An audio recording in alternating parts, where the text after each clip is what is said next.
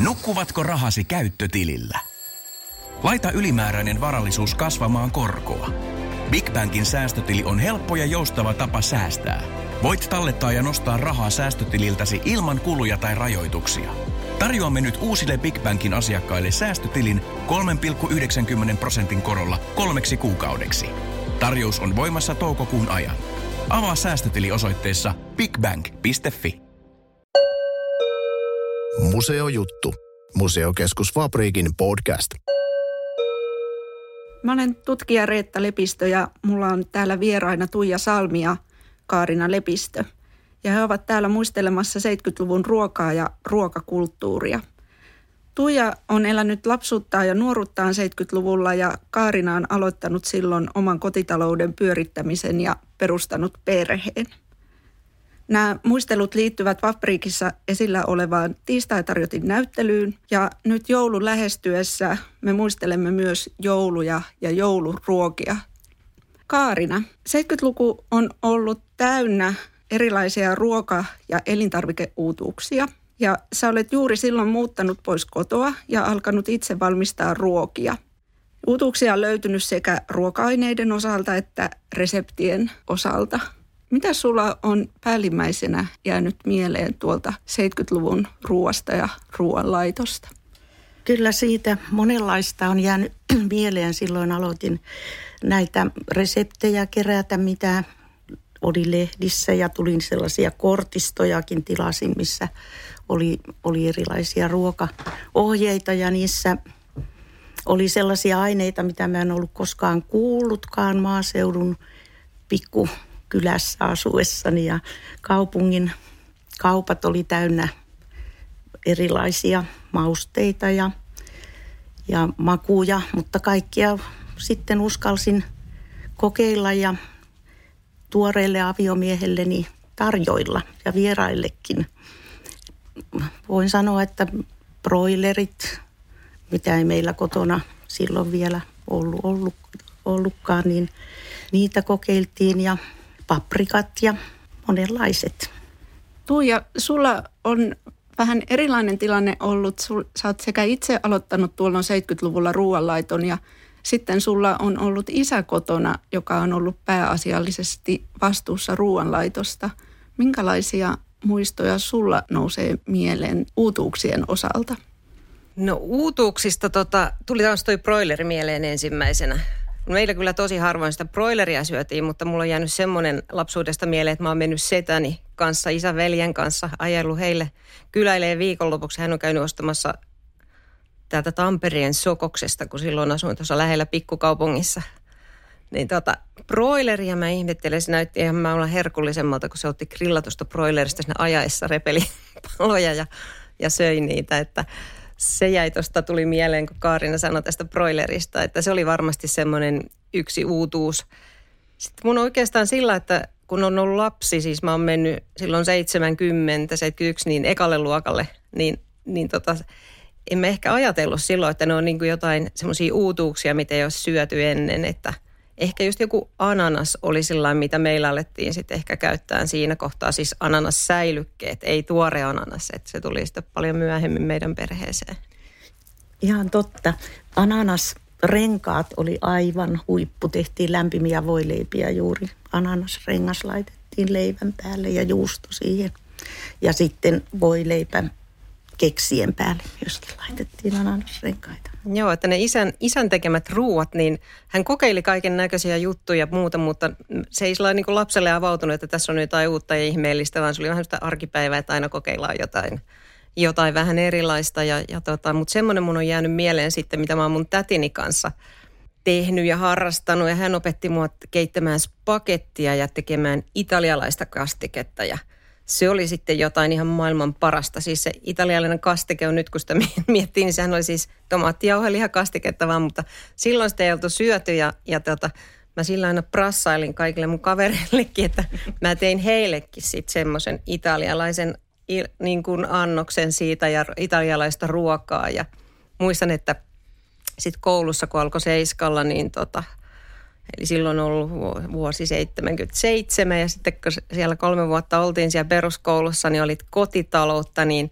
siellä kun piti tehdä oma meny, niin siinä sitten oli, oli tietenkin tämä italialainen kasteke ja spagetti. Että kai se spagetti oli sitten semmoinen jännä juttu sitten silloin meidän perheessä siihen aikaan, vaikka sehän nyt on ikivanha tuote. Karina, sä mainitsit tuon paprikan. Meidän tuolla tiistai-tarjotin näyttelyssä on siteerattu sun tätä paprikamuistoa ja siilin kaupassa käyntiä. Voisitko sä kertoa sen nyt kaikille se muillekin? Niin, se on niin hassu juttu, mutta tosiaan olin nähnyt reseptin, mutta ei siitä ruoasta ollut valmista kuvaa. Siinä oli vaan ohje ja siihen piti laittaa paprikaa. No minä menin siilin kauppaan, mikä oli palvelukauppa, ei itse palvelua, vaan missä ostettiin tiskistä tavaraa. Ja, ja sanoin sitten, että paprikaa, niin siili kauppias kysyi, että minkälainen.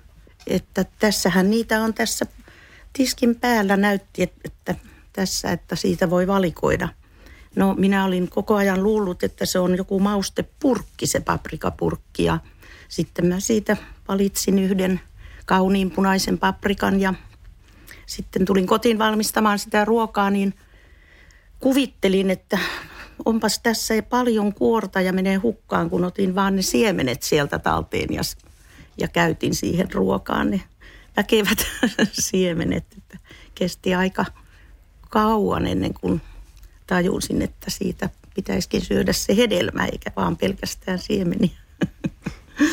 Tuliko paprikasta teidän perheen herkku? Kyllä sitä vähän naurettiin jälkeen, mutta opittiin kyllä syömään paprikaa. Täytetyt paprikat oli jossain vaiheessa aivan bravuri. Tuija, sä, sä oot kertonut, että teillä oli aika keskeisessä roolissa teidän seinällä maustehylly. Kerrotko lisää tästä maustehyllystä? Joo, meillä oli oikein tämmöisenä, voisi sanoa sisustuselementtinä tämmöinen maustehylly. Se oli puinen ja se oli sitten täynnä, täynnä tuota, olisiko siinä ollut neljässä eri kerroksessa niitä mausteita ja se nyt oli taas mulle sitä, että se oli aina siinä ollut sen aikaa, kun mä muistan ja – muuta, mutta kun tuli kavereita kylään tai meille tuli yleensä vieraita, niin ihmettelivät, että mitä ihmettä näet, miten teillä on näin paljon mausteita ja mitä nämä kaikki mausteet oikein on. Ja en tiedä, mistä se oli loppupeleissä meille niin kuin tullut, että, että mulla on semmoinen käsitys, että isä ja äiti olisi se vaan jossain nähnyt ja ajatellut, että ostetaan se. Ja kun isä oli innostunut tuosta ruoanlaitosta, niin, niin, niin hän sitten opetteli käyttämään niitä mausteita sitä, että kuinka paljon niitä kaikkia purkkeja käytettiin, niin siitä mulla ei ole kyllä semmoista muistikuvaa. Että.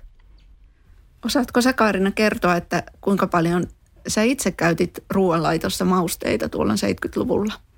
Kyllä siinä ne tutut pippurit, pippurit taisi olla pääosassa. Muistan, että lihapullataikinaankin laitettiin maustepippuria rouhittuna.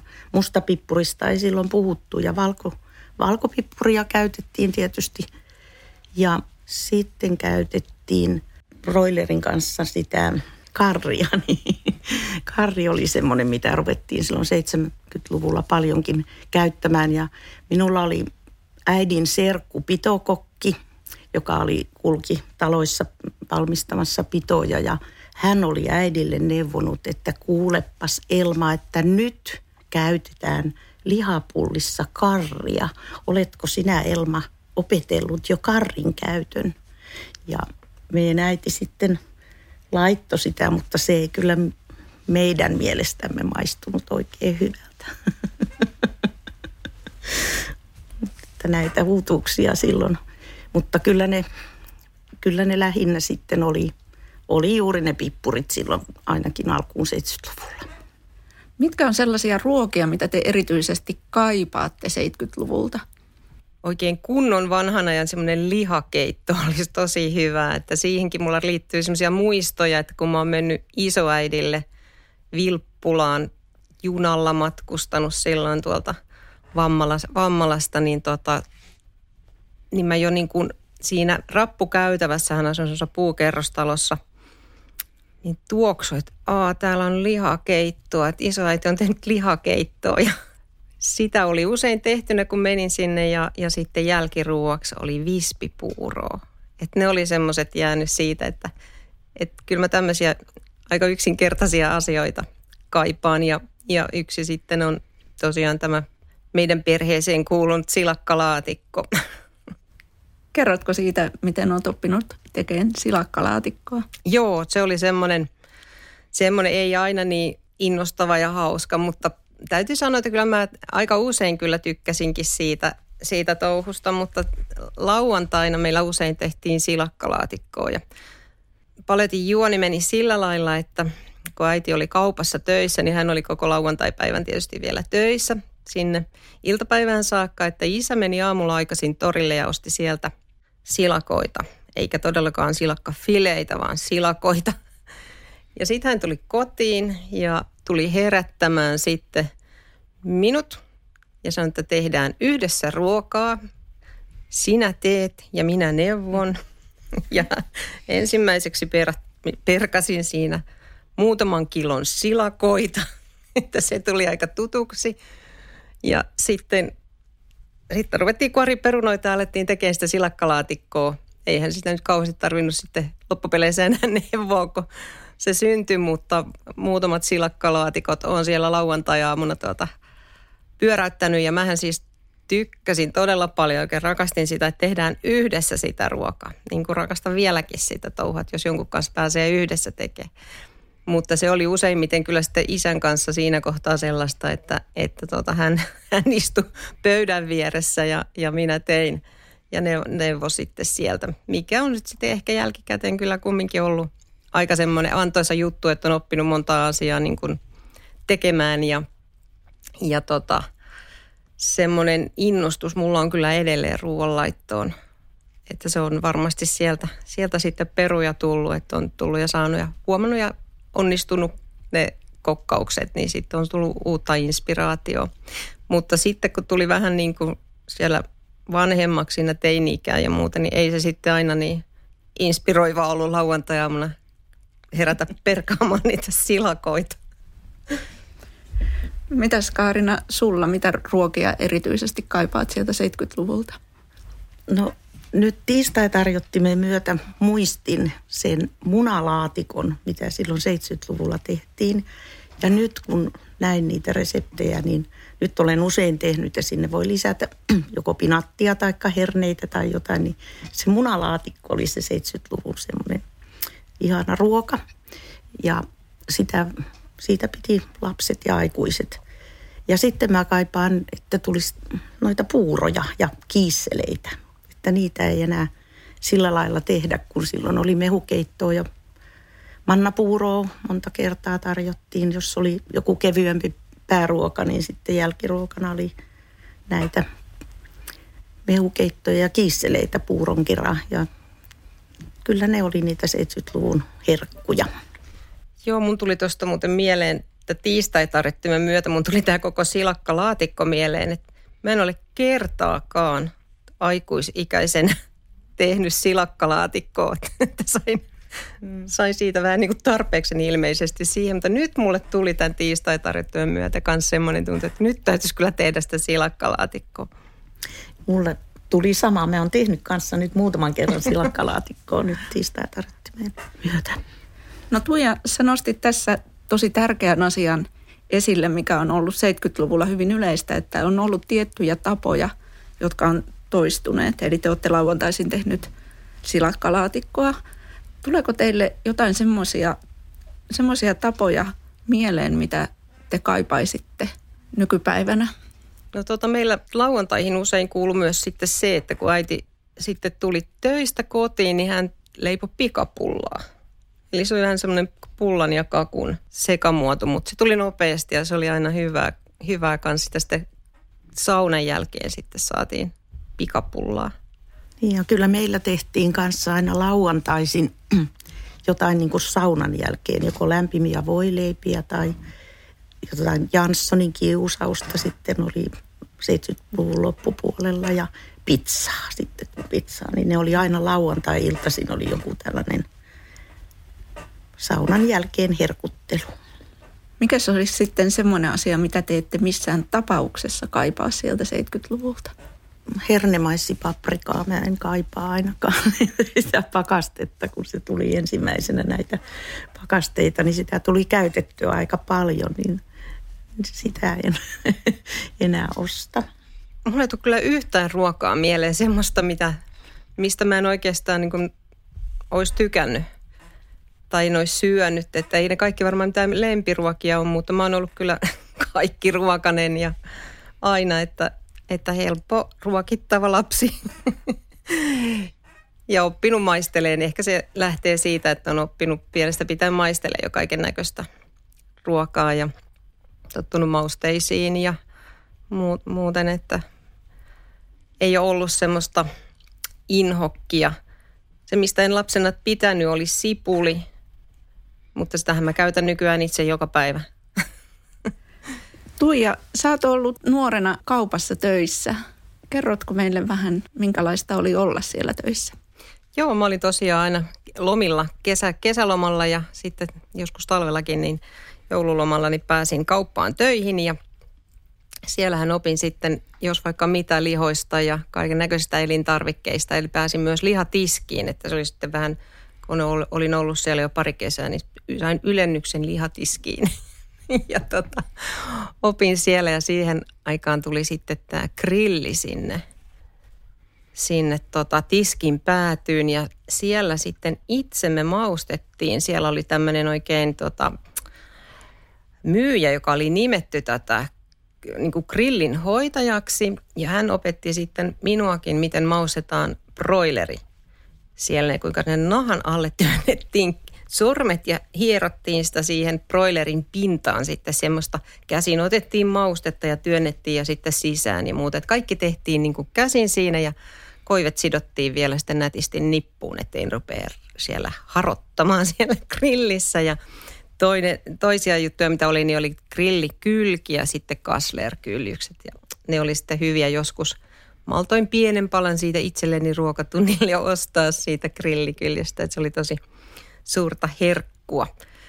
Ja, ja tietysti siihen aikaan makkarat siivutettiin sitä mukaan, kun asiakkaat niitä osti ja, ja, ja tuota, siellä opin tuntemaan eri makkaralaadut ja leikkaamaan lihaa ja muuta. Ja äitini oli sitten samassa kaupassa äh, kassalla. Tämä oli tämmöinen tavara, vähän niin kuin tavaratalo, pieni tavaratalo. Ja tuota, siihen aikaan kirjoitettiin käsin hinta siihen paketin päälle, kun se oli paketoitu ja sitten laitettiin vielä nimikirjaimet, että kuka sen on tehnyt ja punninnut ja laittanut. Ja sitten sieltä paketteja lähettelin sinne kassalle, niin äiti tulee sieltä tomerana paketin kanssa kädessä ja paketoi tämä uudelleen. Katso nyt kuinka ruma tämä on, niin se aukesikin tuossa kassalla ja sillä lailla opetin, opin tekemään sitten hyviä paketteja, koska ne palautuivat sieltä kassanauhalta minulle, jos ne vähänkin olivat huonosti tehtyjä tai saatiin nyt sillä, että lähti niin kuin pikkusen aukeamaan siellä. Mutta kyllä mä sen opin sen paketin teonkin sitten. Kaupassa käynti on ollut hyvin erilaista tuolloin ja esimerkiksi yksinäiset ihmiset on voinut tosiaan ostaa yhden tai kaksi siivua kinkkua omaan tarpeeseensa. Kaarina, kerrotko, minkälaista oli jo käydä kaupassa? Se oli helppoa. Se oli niin helppoa mennä kauppaan, kun ei siellä ollut, ei tarvinnut itse ottaa mitään hyllyistä, vaan menit myyjän eteen ja sanoit 200 grammaa viikreinin kinkkumakkaraa, yksi Stolperin hapanleipä, yksi paketti voita ja ne vaan siinä sitten annettiin minulle ja, ja pakkasin kassiin ja maksettiin. Ja sitten kun tuli näitä, 70-luvun vaihdoin sellaiseen kauppaan, kun tämä pikkukauppa, palvelukauppa loppui, niin jouduin vaihtamaan sellaiseen itsepalvelukauppaan, missä kuitenkin oli vielä se pieni lihatiski, mistä sai ostettua jauhelihat ja, ja kyljykset ja muut, mutta kuitenkin siellä oli sitten näitä itseotettavia jukurtteja ja viilejä ja maidot otettiin itse. Niin niin helppoa oli ostaa kun ei ollut kolmea maitoa ja suurin piirtein kolme erilaista jukurttia ja paria piimää. Nyt kun menee kauppaan, niin niitä on 10 metriä kaikkia tarjolla, mistä on vaikea valita, mutta silloin oli vaan niin helppo ottaa hedelmäpommia neljä, kun oli neljä lasta, niin se oli Jukurtin nimi se hedelmäpommi. Mm. Mä muistan ton. ja, ja kaikki oli niin, kuin niin simppeliä pakastealtaista näitä, että tuossa on broilerit, tuossa on sika, sekavihannekset, keittojuurekset ja herneet ja säilykepurkit. Että nyt, nyt kauppakäyntiin menee aikaa huomattavasti enemmän kuin valikoimaa on liikaa. Se oli ihan hauskaa se kaupassa käynti silloin. Vaikka olisi lapsiakin mukana, niin ei niissä ollut sellaista kaitsemista, kun ei siellä ollut niitä karkkihoukutuksiakaan. Joo, mulle tuli tuosta jukurtista mieleen semmoinen juttu, että kun se tuli, tuli silloin kauppoihin ja meillekin sitä ruvettiin sitten ostamaan. Ja, ja mulla on kaksi, kaksi vanhempaa sisarusta, sisko ja veli. Niin jos se tiesi, että on vain yksi purkki jukurttia jäljellä kaapissa, ja sehän oli siis semmoista suurin piirtein niin herkkua siihen aikaan, että se ei ollut ollenkaan niin meillä jokapäiväinen juttu. Niin kun koulusta pääsin, että tuli kilpaa kotiin, että kumpi kerkiä sen, sen saamaan. Ja jos tämä mun sisareni kerkisi ensin, niin hän meni vessaan syömään. Se laittoi oven lukkoon ja söi siellä sen, että veljeni ei ota sitä häneltä. Mullahan ei ollut mitään jakoa näissä skapoissa, koska mä olin niin pieni, että, että tota, mä vaan niin katselin sitten tätä, tätä touhua, mutta näin on jukurtista siihen aikaan. Että nykyään varmaan niin lapset miettivät, että mitä jukurttia, minkä ihmeen takia. Se oli herkkua. Mm. Ja toinen herkku muuten, mikä siihen aikaan tuli, oli siis lihapiirakat. Että tuli kioskit, jossa myytiin, että me asuttiin silloin hyvin pienellä tai semmoisella pien, pienellä paikkakunnalla ja sinne tuli ensimmäinen kioski, mikä myi lihapiirakoita. Niin siitähän tuli silloin mun niinku semmoinen oikein lempiruokani. Että, tai siis ei sitä voi saada ruo, ruuaksi, koska sitä sai vaan niin herkkuhetkinen ja todella joskus harvoin, mutta että muistan, että että tuota, mä oon ollut varmaan silloin ekaluokkalainen, asunut vielä eri paikkakunnalla silloin, niin tuota, sitten haettiin koko perheelle lihapiirakat, niin se oli kyllä niin kuin semmoinen Lait- wow. Laitettiinko sinne silloin sitten väliin nakkia tai kurkkusalattia tai jotain, muistatko? Muistelisin, että ainakin sinappia ja ketsuppia ja sitten varmaankin toi nakki saattoi olla mm. semmoinen, että niitäkin ostettiin tai sitten ne ostettiin erikseen jotenkin siinä. Mutta sen sai varmaan sinne väliinkin. Mutta mä muistan, että silloin se kurkkusalaatti ei varmaan ollut niin kuin, en muista, että itse olisin syönyt sitä kurkkusalaattia, mm. mutta ketsuppia ja sinappia. Karina mainitsi noin makeiset. Miten teillä on ollut karkkeja tarjolla? No mitään varsinaisia karkkipäiviä ei ollut meillä ainakaan, mutta karkkeja oli harvoin ja niitä toi yleensä jonkun isovanhemmat tai kummit tai muut. Niitä sai syntymäpäivälahjaksi ja noin ja kyllä ne aika nopsasti sitten syötiin, ettei niitä ollut koko ajan tarjolla. Ne syötiin sitten kun niitä sai. Joo, ei meilläkään kyllä kovin usein karkkeja ollut, että jouluna tuli suklaarasioita ja ostettiin jotain suklaata ja sitten kun itsellä oli jotain viikkorahaa sain, niin sitten mä menin, lähellä oli baari, mikä myi merkkareita, eli merirasvorahoja, jotka maksoi kymmenen penniä kappale, niin varmaankin ne markat meni niihin merkkareihin, että itse mentiin sitten siihen sinne baariin ostamaan niitä. Ja sitten myöhemmin tuli jotain muitakin, muitakin tämmöisiä irtokarkkeja, mitä sitten sai, mutta että esimerkiksi niin kuin viisi merkkaria oli ihan jo kova juttu. Kaarina, kun sä oot omaa taloutta pyörittänyt, niin sisäelinten käyttö on varmaan ollut hyvin erilaista kuin nykypäivänä. Joo, kyllä meillä käytettiin. Mä itse pidän kovasti maksasta joko keitettynä, paistettuna, pihveinä ja sitten munuaisiakin joskus kokeilin, mutta niistä tuli niin ikävä haju, että ei sitä tullut montaa kertaa tehtyä. No kieliä olen keitellyt, mutta mun aviomies ei syö ollenkaan näitä sisäelimiä, ei, ei maksaa, ei, eikä kieltä sehän ja muitakaan, niin en ole kovin paljon niitä tehnyt, mutta itse pidän kyllä kovasti. Miten Tuija teidän perheessä? Joo, meillä kyllä isä keitti kieltä. Siihen laitettiin mausteita ja sit sitä keitettiin sieltä. Sitten niin kuin verkkokalvoilla on se vielä semmoinen, kun se harmaantuu siellä vedessä. se, se kieli ja siinä on se karkea pinta. Ja sitten se nostettiin sieltä ja leikattiin siitä siivuja. Ja mä muistan mun sisarenen niin kuin, ei voinut niin kuin suurimmiten katsoa sitä kieltä, kun sitä ällötti se ja minä siinä söin taas hyvällä ruokahalulla sitäkin. Muistatko, mitä siellä laitettiin mausteeksi? No mä muistan, että siinä olisi ollut ihan siis laakarilehteä ja maustepippuria niin, ja, ja suolaa. Ja... Niin, siihen rouhittiin päälle sitä maustepippuria okay, ja, ja joo. suolaa. Joo, mä muistan, että isä laittoi siis siihen niin keitin veteen mm. jo sitten myös, että tämmöisiä, tämmöisiä muistoja. No miten lapset oli keittiössä, Kaarina, teidän perheessä? Sulla on neljä lasta ollut silloin 70-luvulla, tosin kaksi on ollut aika nuorta, mutta onko lapset osallistunut keittiötöihin ja ruoan valmistukseen? Miten? Ihan kiitettävästi, kun saivat jotain palkintoa siitä sitten.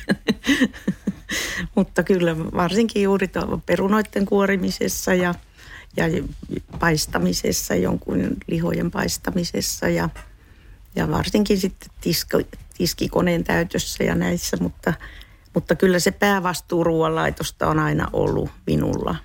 Että, ja sitten kun he, heille tuli näitä, näitä kokeilujuttuja jostain, että olivat nähneet muualla jotain herkkua, niin valmistivat ja leipoivat kotona sitten jotain, mutta, mutta se oli ihan vaan sitä näytösluontosta sitten. Mitenkäs Tuija sulla, teitkö muuta kuin silakkalaatikkoa? Joo, kyllä mä tein varmasti, tai tein siis muutakin. Mitenkään ei ole sillä jäänyt, että olisi joutunut kauheasti tekemään, että se olisi ollut semmoista pakkopullaa, että ehkä sekin tuli sitten, että kyllä mä muistan, että niin perunoita keitin harva se päivä sitten, kun isä oli vaikka tehnyt jo, jo edellisenä päivänä vaikka jonkun kastikkeen tai tämmöisen, että, että kyllä tein ja sitten meillä ei ollut mitään tiskikoneita siihen aikaan, että ihan käsin, käsin tiskattiin kyllä koko 70-luku ja sitten varmaan meillä oli jonkinnäköiset tiskivuorotkin siinä. Mutta ei me kyllä siitä mitään rahaa saatu, että se kuului niin kuin, että niitä hommia tehdään siinä. Miten Kaarina sun mies, tekikö hän koskaan ruokaa siellä kotona? No ei voi sanoa, että ei koskaan. Hän teki joskus sen Janssonin kiusauksen lauantai-illaksi. Ja joskus hän teki myöskin pizzaa. Mutta kyllä se, niin kuin se varsinainen ruoanlaitto oli niin kuin minun tehtäväni. Oli niin kuin ihan itsestään selvää, että mä teen sen, ettei sitä koskaan siitä mitään keskusteltu edes. Ja Tuija, sulla on ollut tosi hieno tilanne, että, että isä on ollut se, joka on tehnyt ruokaa. Sä et ilmeisesti itse pitänyt sitä mitenkään erikoisena. Ihmettelikö kaverit sitä, että teillä isä tekee ruoan kotona? No kyllä sitä joku joskus saattoi kysyä, mutta ei siitä sen enempää sitten varmaan kyllä keskustelu, että ei se mitään semmoista kohua herättänyt, että ei ole sellainen jäänyt mieleen. Ja, ja toki äitikin teki ruokaa välillä, mutta koska hän oli tosiaan kaupan alalla töissä, niin, niin, niin isä oli enempi kotona, että hän oli sitten aina siinä helpommin sitten niin kuin sen ruoanlaittopuuhan ääressä ja ja tota, muistan kyllä siinkin, että joskus viikonloppuisin esimerkiksi se teki yhdessäkin sitten ruokaa. Että on, mutta en tosiaan silloin itse osannut sitä pitää mitenkään erikoisena, kun se oli aina ollut siinä, että hänellä ei ollut mitään kyllä siis tämmöistä alaan liittyvää koulutusta, että ei, se ei tullut sieltä, vaan se oli ehkä vaan niin kuin muuten mielenkiinto sitä ruoanlaittoa kohtaan. Nyt kun joulu on tässä lähestymässä, niin miten teillä alettiin silloin valmistelemaan joulua. Tuija, teillä oli sekä isä että äiti kiinnostuneet ruoanlaitosta. Alkoivatko he yhdessä suunnittelemaan ja valmistamaan jouluruokia? Kyllä he joskus, joskus tekivät yhdessä jotain laatikoita, perinteisiä laatikoita. Et muuten meillä oli hyvin tämmöinen perinteinen joulupöytä.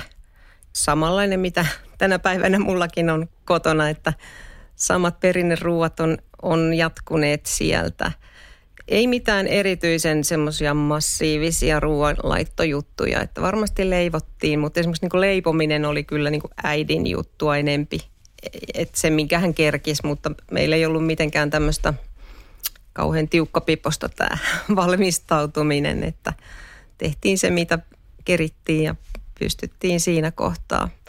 Et isä sitten varmaan muutenkin ollut miehillä enempi, enempi tämä kiinnostus tänne liha, lihapuolelle, niin hän sitten saattoi jotain paistia siinä tehdä, mutta sehän tehdään sitten juuri ennen siinä joulua. Ja, ja kinkun paisto oli tietenkin sellainen juttu ja tämmöiset, mutta ei ole jäänyt semmoista mieleen, että olisi ollut tämmöinen pitkän aikaa jotain, jotain valtavia valmisteluita. Entäs teillä Kaarina? Minä olen joka joulu ostanut silloin ja vieläkin tuoreenkin, kun siihen aikaan ostettiin sian puolikas maatalosta. Siitä aika lähellä on maatalo, missä kasvatettiin sikoja, niin sitten sain ostaa sian puolikkaan, joka sitten vietiin kauppaan paloteltavaksi ja sitten itse suolasin ainakin, kun se te piti tehdä jo marraskuun alkupuolella tai puolen välin mennessä. Ja sitten siitä vietiin osa palvaamoon siitä lihasta, niin saatiin ihanaa palvattua sian kylkeä, mikä syötiin tosin kyllä sitten jo ennen joulua, mutta eihän niitä jouluvalmisteluja kovin paljon aikaisemmin muuta kuin kinkun suhteen voinut tehdä, koska ei niitä pakastintiloja ja muita ollut niin runsaasti, että olisi jotain laatikoitakaan tehty sillä lailla valmiiksi kuin ihan muutama päivä ennen joulua. Ja leivonnaiset samaten tehtiin ihan viime, viime hetkellä, mutta sitten juuri nämä juurikasvit, mitä rosolliin tarvitaan, niin minä olen aina kasvattanut punajuuret ja porkkanat itse ja hakenut syksyllä sienisalattiin varten määrätynlaiset sienet, että kyllä näitä pikkujuttuja on tehty sitten ennen, ennen varsinaista jouluruokien valmistusta. Voisitteko kertoa, että mitä ruokalajeja teidän joulupöytään kuuluu? Perinteisellä kaavalla mennään, eli laatikot ja kinkku on must, mutta yhä suurempaan rooliin on kyllä tullut kalat. Et se on oikeastaan tänä päivänä meidän semmoinen pääjuttu, voisi sanoa melkeinpä niin, että on, on tietenkin kylmäsavulohta ja kraavilohta ja siika, kraavattua siikaa ja sitten jotain suolakalaa vielä päälle, mitä on ollut useampia lailla, lohinappeja ja tämmöisiä lohiherkkoja ja sitten mätiä ja sipulia ja smetanaa. Mutta sieltä löytyy sitten lanttulaatikot ja nämä perinteiset kaikki laatikot, mitä siihen kuuluu ja aina on se kinkku. Joskus muutaman kerran ollut myös kalkkuna, mutta kinkku on kumminkin semmoinen must-juttu. Niin ihan perinteiset jouluruuat meilläkin on aina ollut, mutta siihen on ollut lisäksi vielä sitten kotijuustot, että tehdään kumpikin se piimä, munajuusto ja sitten se maitojuusto. Ja sitten noin kalat, kalat nimenomaan lohta savustettuna ja kraavina ja, ja sitten jotain, jotain salaatteja erilaisia, mitä on silloin 70-luvulla ollut. Silloin oli lähinnä vaan rosolli, mutta kyllä nykyään sitten on – tuoresalatteja monenlaisia siinä lisukkeena. Joo, mun tuli mieleen tässä, että, että kun on tietynlainen joulupöytä, että lapsekin on oppinut, mitä joulupöydässä kuuluu olla. Siitä on jo vuosia aikaa, mutta yksi joulu mä jotenkin ajattelin, että kun on niin paljon tätä syötävää, että mä en viitti tehdä sitä vihreätä salattia, mitä syödään muuten aina, joka aterialla. Niin poikani tuli siihen katsomaan, että Hmm, mutta missä on, missä on vihreä salaatti? Jääkö teille jouluruokaa paljon yli? Ja jos jää, niin mitä te teette sillä? Kyllä sitä yli jää väkisinkin, vaikka niitä monta päivää syödään ja käy vielä muitakin sukulaisia syömässä ja tuttavia, mutta kyllä sitä meillä aina aika heikosti jälleen siis ja, ja jälkijalostetaan, että kyllä se melkein menee sitten ihan kompostiin. En osaa tehdä rosolista esimerkiksi sosekeittoa, mitä jossain ohjeissa käsketään. Mutta, mutta kinkku, kinkun voi. Tehdään hernekeittoa siitä loppu, loppulihasta sitten ja luu keitetään siinä hernekeitoksi. No multa ei kyllä jää siis sillä lailla, että tarvitsisi mitään oikeastaan pois heittää. Että se, mitä pois on heittänyt, niin on ollut yleensä joku säilyke, minkä on ostanut kaupasta, että tyyli joku hillosipulipurkki. Ja, tai, tai sitten tota joku Waldorfin salaatin perä voi joskus päästä ja sinne kaapin nurkkaan, mutta tosi, tosi vähän heitän mitään ruokaa hukkaan, että yleensä tuuppaan ne johonkin sitten mihin milloinkin, että sen rosollin mä oon joskus laittanut esimerkiksi munakkaaseen. Kuulostaa aika eksoottiselta. Joo, mutta ihan hyvin toimii, kun ensiksi vähän paistaa sitä sen liiat nesteet pois. No siinä on Kaarinalle vinkki ensi joulua varten sitten.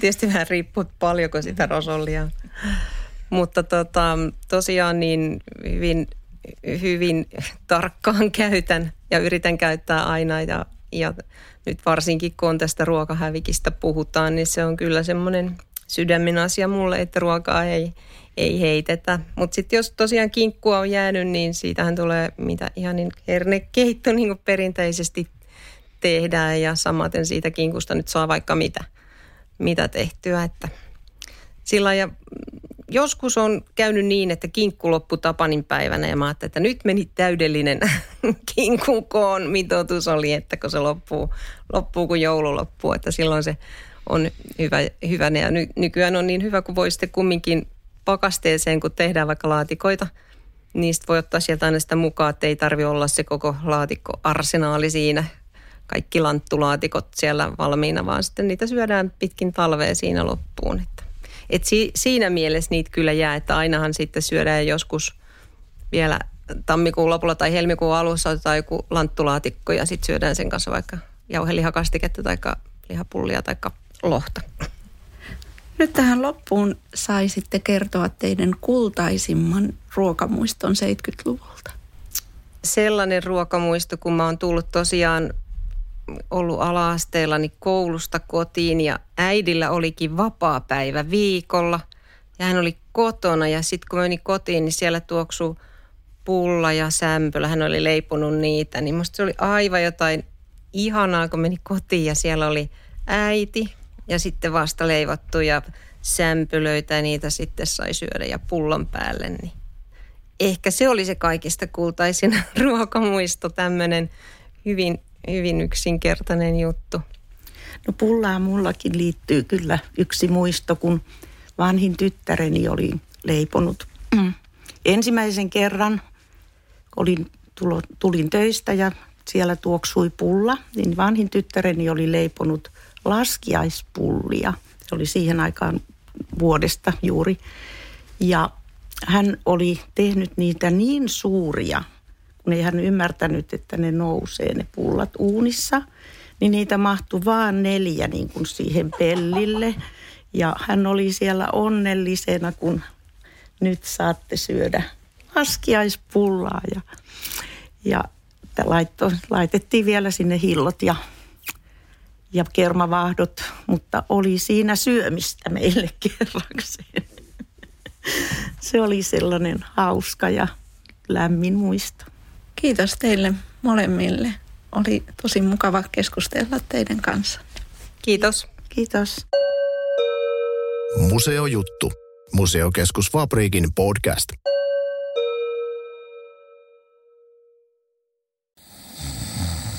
Nukkuvatko rahasi käyttötilillä? Laita ylimääräinen varallisuus kasvamaan korkoa. Big Bankin säästötili on helppo ja joustava tapa säästää. Voit tallettaa ja nostaa rahaa säästötililtäsi ilman kuluja tai rajoituksia. Tarjoamme nyt uusille Big Bankin asiakkaille säästötilin 3,90 prosentin korolla kolmeksi kuukaudeksi. Tarjous on voimassa toukokuun ajan. Avaa säästötili osoitteessa bigbank.fi.